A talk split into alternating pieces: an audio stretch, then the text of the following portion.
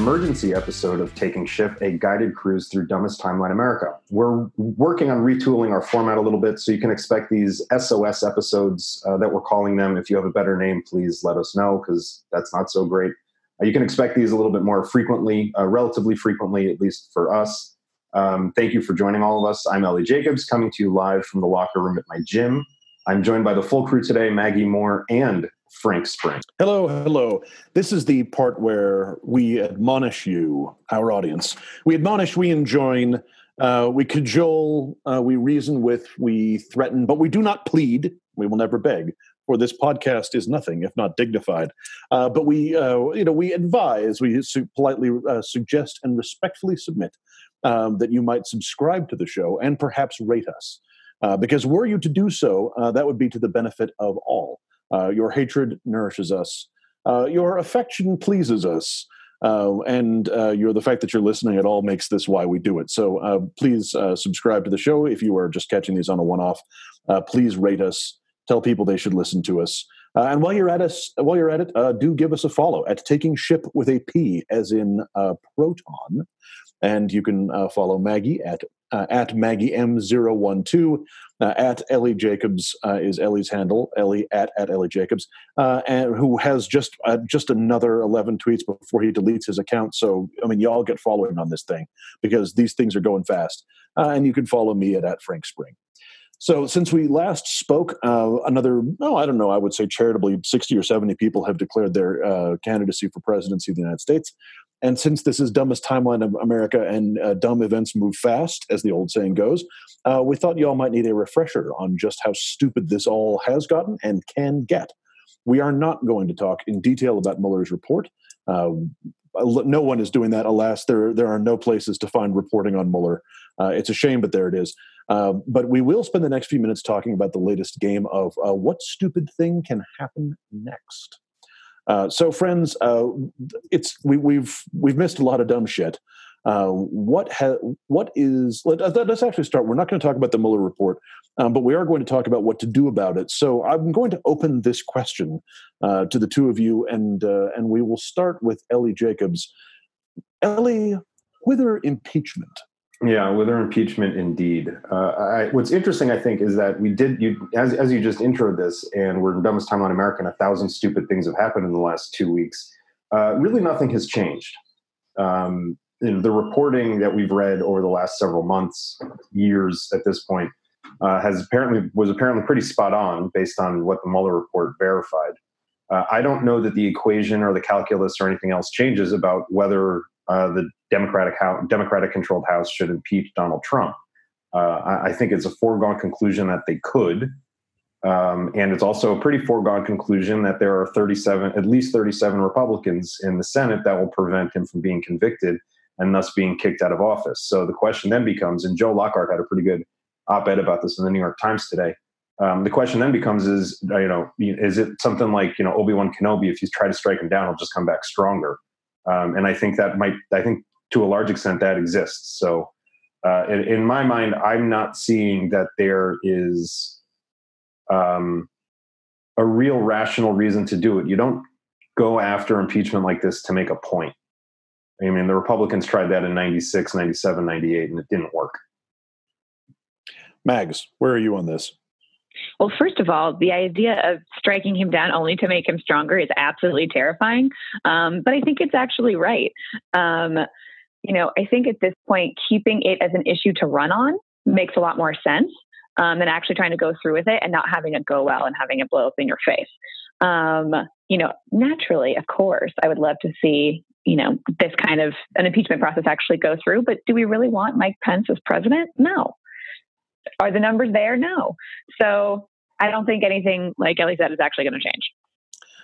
That's, those are both, I think, pretty reasonable reads on this thing. I'm actually going to take a slightly less reasonable one, uh, which Do is uh, yeah, no, Hell exactly. Yeah. This this is it. Like I'm going to take a somewhat less reasonable one. Impeachment, as we know, is is not a legal. It is technically a legal proceeding, but it is a political calculus, right? We all yeah. we all agree on this. We've talked about this before. Um, it ultimately proceeding the decision to proceed with it is a political decision. At the same time, and I, I, I am absolutely astonished to hear myself argue making a kind of rules and norms argument like this. Is just I, I, I hardly know what's become of me. This truly is dumbest timeline in America. Loath as I am to take a position based on principle, I am forced to. Uh, which is if you have an independent investigator who conducts a lengthy investigation and refers a matter to finds evidence of a felony and refers that to Congress for impeachment, and Congress is just like, actually, you know what, like we're we, we're just not going to do anything about this what the hell is the point of jurisprudence? What the hell is the point of having a legal procedure at all? At some point, there at, at some point, like there there is, we have wildly overstated and wildly overinflated the importance of rules and norms. I think um, they can be fetishized. The alt center loves to fetishize these things as if they're the only things that matter. But to a certain degree, the whole concept of a democracy is it works only because we say it works only because like they're only because we believe that there are certain things that if you do them or don't that if you do them there's certain things that if you do them wrong there are going to be consequences. There's certain things that if you do them well or do right that you'll be rewarded for it right? Like this whole thing is by mutual agreement. The structure is not strong enough on its own to stand without there being with if no one who occupies the the established political structure believes in any of its supposed rules if you've got what what amounts to in the if you look at the Mueller report from the perspective, and I promise we wouldn't talk about it from the perspective that this was a this was an investigation that was explicitly forbidden from ending with a recommendation that the president be indicted. What came out, what comes out of it, is a really, really strong recommendation to Congress that they Congress that they commence an impeachment proceeding. Yeah, it wouldn't win, um, but he is going to ru- he's going to rile up his base, play victim, and get them activated anyway you might as well stand for something while we're there. I mean, that's that's kind of where I am on this thing. I mean, that definitely. Strong, Good. No, I think that speaks to my heart for sure. But I think we have to call that the Aaron Sorkin defense. Like, I mean, we were talking yeah, about especially the other week. words, Mag. Strong words. It is though. I mean, like because as you were saying it, I was like nodding, being like, "Yes, principles. Like we must stand for something, or we will fall for anything." And it's like that's not really how this is going to work out. Like, I mean, so I'm of two minds. Like I, am very much of the way of like we have to be standing up for norms uh, and like rules and laws and regulations, but also like that was a great episode of West Wing. I think I watched it. Oh, to be to be clear, there's no, to be clear, there's no danger of us actually of us actually. There is danger when we we can impeach him in the sense that the House will vote for him, and there's no danger of his conviction in the Senate, right? So, like we all know what this procedure is. Um, right. At the same time, I actually think the pol- I, and ultimately what I'm making is in some respects a political argument that the political risk to the party is much smaller than we're estimating because this guy is going to whip his base up on the basis that they're coming they're out to get me regardless of what we do. Uh, the, the report itself is all the investigation itself is all the evidence he needs. Right. So, I, I mean, you know, my my your argument is is worthy and, and worth consideration. I think that what you're talking about in terms of in, ensuring that the rules and, and guidelines and everything else are, are um, heeded to can be accomplished by continuing intensive investigations. And I think that's actually more helpful politically because that'll continue to offer drips and drabs as this whole thing goes along. I mean, when we talked about the Mueller report, I don't know with Jacks with Steve Jackson, I don't know when was it, Frank, like two years ago, right after the Donald uh, Donald Trump Jr. Uh, Trump Tower story came out you yeah. had the line that you know we wanted to collude but we weren't impressed with the level of what was offered to us so again we really wanted to attempt to, to collude and wanted to commit a crime but we just couldn't because we're feckless and too incompetent yeah that was and pretty much essentially, That's yeah. essentially what the Mueller report said. And on top of that, it was I desperately wanted to obstruct justice, but the grifters and never have beens and shouldn't have beens somehow prevented me from doing so. So yeah. if that's the case, like, yeah, there's no question there's impeachable offenses there, but I, I think that uh, the country um, and party would be better served by just ramping up the investigations and you know go for broke. We're all on the same page on the on, on the fact that there's a lot to investigate, and and, and I'm not a, I'm not saying necessarily that we need to file the, the articles of impeachment tomorrow. I, I, will say I actually think we are under, we are overestimating the political risk to ourselves and underestimating the political benefit that comes from that comes from this moment if the democratic party were actually to be like you know this this far and no farther we're done with this guy he's a felon we're going to try and impeach his ass and we dare all of you republicans to go on the record and vote against it. But uh, you know we have a disparity of opinion here. I think where we are all on the same page is um, there's a lot to investigate here and those and those investigations can and must commence forthwith uh, and those that have begun should proceed aggressively. Um, shall we proceed to Shall we proceed to this question, friends? We originally cons- we originally called this quest this uh, this special uh, the special session this SOS uh, episode um, because it was supposed to be in advance of Joe Biden's declaration of running for president. That we are hearing word has been pushed back. Uh, and so we are now, but we decided to proceed with this anyway because honestly, if we wait until we're absolutely certain that Biden has, is going to announce, um, we will either uh, to be talking about it after the fact, or uh, or we will never talk about it at all. Uh, so, friends, Joe Biden was marched his army halfway up the hill and marched them back down again. Um, is he the grand old Duke of York? Uh, or uh, is he just playing tiddlywinks? Uh, friends, where are we with Joe Biden? We're actually going to start with Mags on this one.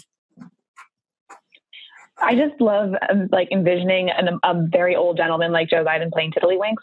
So thank you for that. Uh, I do appreciate it. I mean, I think that I keep waiting for him to announce, and I really thought he would have gotten in a lot earlier um, in in the pace and time of things. But watching how things are folding unfolding for Buttigieg uh, or Warren or Bernie, like I think the longer we wait, I think the less likely it is he's actually going to do anything about it. Um, I don't like if, if he was going to do it, he would have done it already, honestly. So that's what she wrote. it's, a strong, it's a strong take and a good one, Ellie. So I actually, I'm going to play off what Maggie just said because I actually think uh, almost the the opposite. Meaning that I, I mean, I said when we did our live show that I did not think he was going to run for president, and up until about two weeks ago, two and a half weeks ago, I still was pretty confident in that call. You know, 51-49, but I was still confident. I was still comfortable thinking that he wasn't going to run. The one exception being of him getting in, and this speaks to what Maggie was just saying, is I imagine him getting in very, very late because he doesn't need to build the name recognition other candidates do.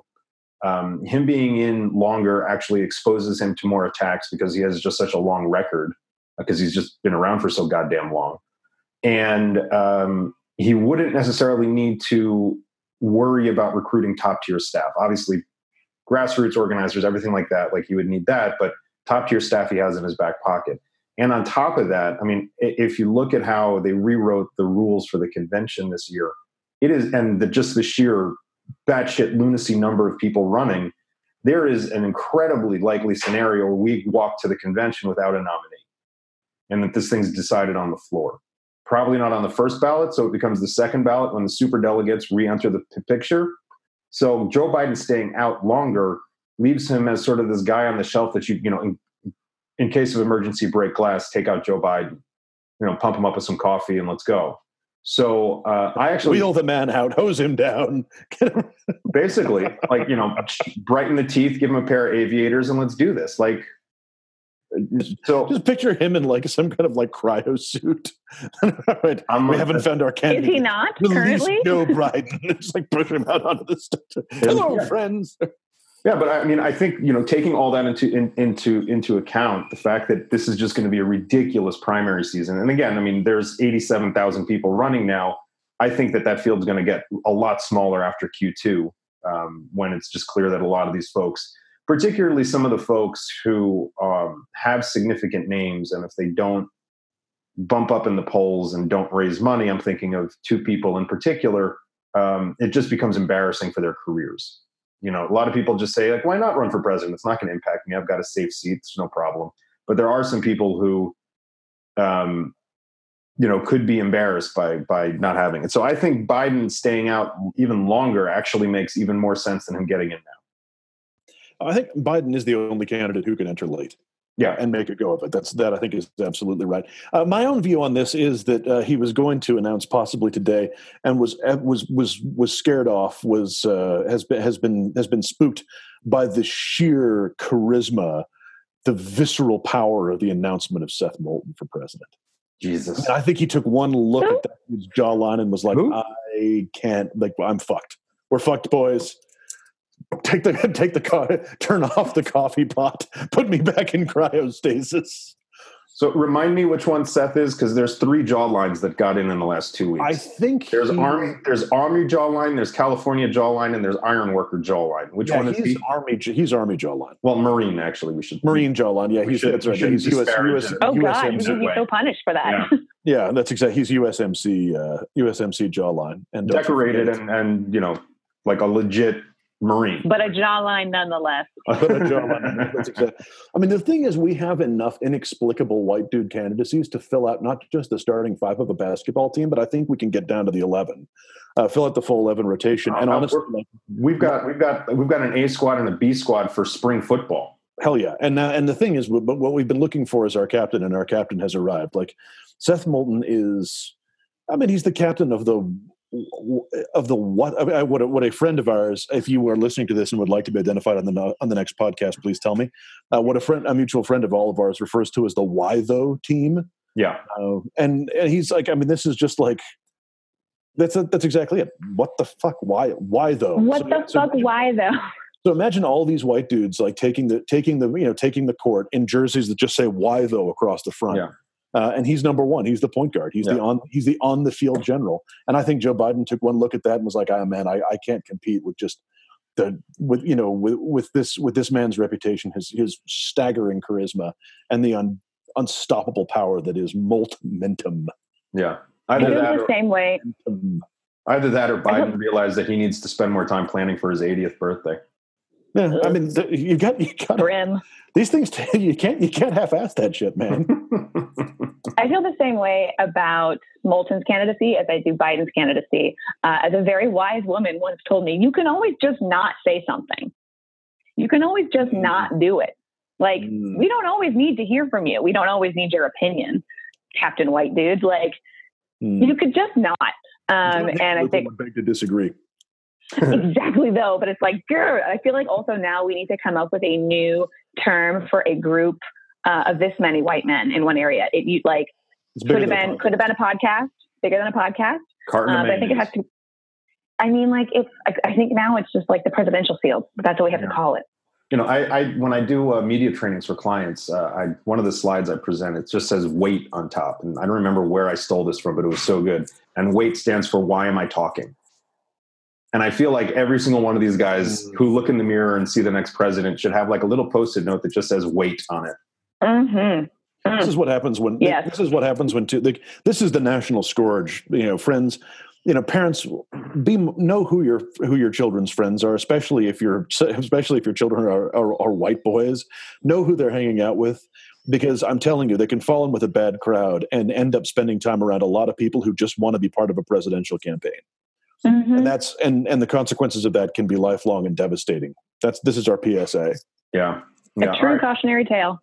Mm-hmm. All right, we were going to keep this uh, short, so I think we'll cut it right there. Uh, I know some of us have places to go, um, but we will be back uh, sometime next week. We think uh, one of the things that uh, we've got a lot of con- we've got some guests coming up, got some interesting conversations that we sort of shelved for a while. One of which being like, hey, maybe we should bring back those smoke filled rooms um, to get rid of the cartons of mayonnaise. But uh, um, Frank, I, we are not taking ship this week, correct? That is, cor- that is correct. Um, this is an SOS podcast. The war on the sea continues. Constant vigilance, friends. All right. Thanks for tuning in, everybody. Maggie, Frank, thanks, thanks guys.